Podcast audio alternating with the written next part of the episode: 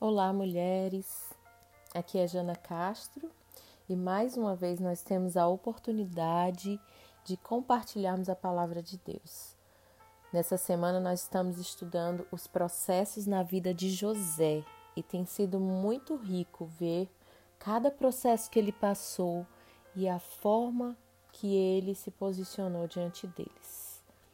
O primeiro processo, como nós estudamos, foi o ódio e o desprezo que os irmãos tiveram dele e já não conseguiam falar com ele de uma forma amigável.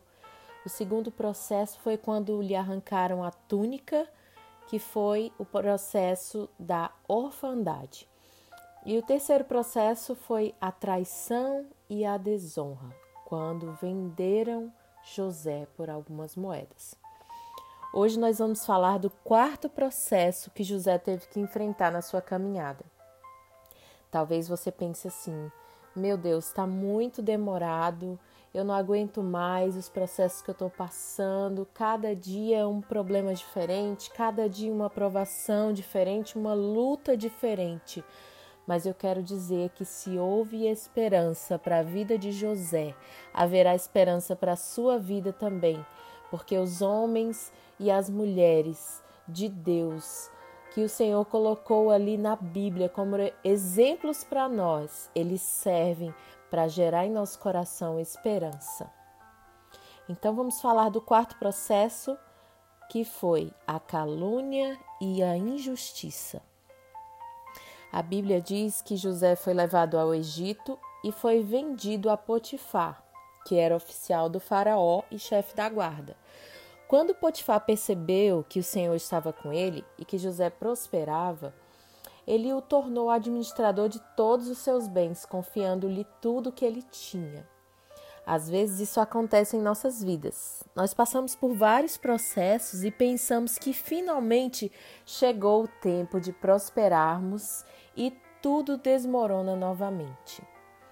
A Bíblia fala que José era atraente, de boa aparência, e então isso chamou a atenção da mulher de Potifar, que dia e noite insistia que José deitasse com ela e ele sempre recusava. Em Gênesis trinta e nove, do onze ao quinze, diz: Um dia ele entrou na casa para fazer suas tarefas e nenhum dos empregados ali se encontrava. Ela o agarrou pelo manto e voltou a convidá-lo. Vamos, deite-se comigo. Mas ele fugiu da casa, deixando o manto na mão dela. Chamou os empregados e lhes disse: Vejam, esse hebreu nos foi trazido para nos insultar. Ele entrou aqui e tentou abusar de mim, mas eu gritei. Quando me ouviu gritar por socorro, largou seu manto ao meu lado e fugiu da casa. Nossa, quanta astúcia da mulher de Potifar! Ela caluniou José. E o que é a calúnia? Calúnia é uma afirmação falsa a respeito de alguém. Isso foi o que a esposa de Potifar fez com ele, porque ele não respondeu aos seus desejos carnais. Quantas vezes na nossa história também acontece isso? Porque nós não agradamos determinadas pessoas, acabam nos caluniando, inventando mentiras contra nós para nos prejudicar. Nós vemos no texto que José perdeu o manto, mas não perdeu a sua pureza e a sua integridade. Você foi caluniada? Inventaram mentiras ao seu respeito? Tramaram a situação para te prejudicar? Não se preocupe, Deus continua sendo o teu defensor. Ele é que sabe a verdade sobre o teu caráter. O homem pode inventar mentiras contra ti, mas a mão de Deus não falha. Chegará um dia em que você será julgado e toda mentira cairá por terra. A palavra de Deus diz em Isaías cinquenta, versículo nove: O Senhor Deus é quem me defende e por isso ninguém poderá me condenar. Todos os meus inimigos desaparecerão, serão como um vestido que as traças destruíram. Então eu quero dizer hoje para você que se você foi caluniado, se inventaram uma mentira contra você, se tramaram, se traçaram um plano para te rejeitar, para te excluir do teu emprego, do teu ministério, de algo que você estava fazendo parte, ou se tramaram para que você perdesse um, um cargo que você tinha, ou tramaram no meio da tua família alguém que era próximo de você. Eu quero te dizer que Deus continua sendo o teu defensor. Deus continua te olhando e vendo, fazendo a leitura do teu caráter. Ele não te julga conforme os homens julgam. Ele é um Deus fiel, ele é o justo juiz. Então não se preocupe com o que falam de você, porque você não é o que falam de você. Você não é nem mesmo o que você pensa de você. Você é o que Deus pensa de você.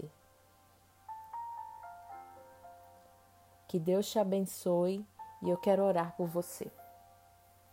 Deus, em nome de Jesus, eu oro por essas mulheres que estão me ouvindo agora, Deus. Talvez eu nunca vá conhecê-las, Deus, mas que o teu bálsamo chegue hoje no coração delas, Senhor, trazendo paz, trazendo cura, Senhor, sobre toda palavra que foi lançada, toda palavra que veio como uma flecha para causar dano no coração delas, Pai, em nome de Jesus.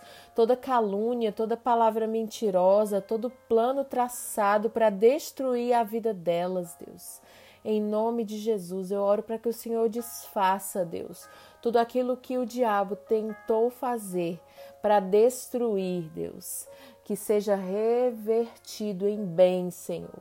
Que seja revertido em glória, Senhor. Que seja revertido, Senhor, num coração moldável, num coração ainda mais quebrantado na Tua presença, Pai, em nome de Jesus.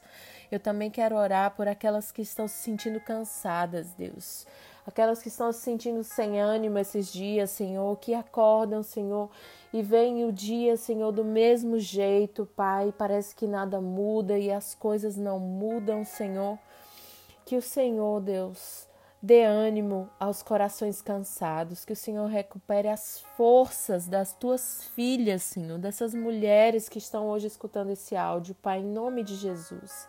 A tua palavra diz que o Senhor dá ânimo ao cansado, recupera as forças do enfraquecido.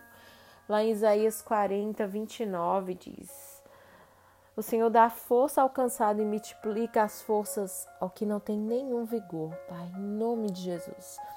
Faz isso, Senhor, nesse dia, Pai, para a honra e glória do Teu nome, Deus. Traz alívio para o coração dessas mulheres, Pai, em nome de Jesus. Em nome de Jesus. Amém? Que Deus te abençoe e até o próximo áudio.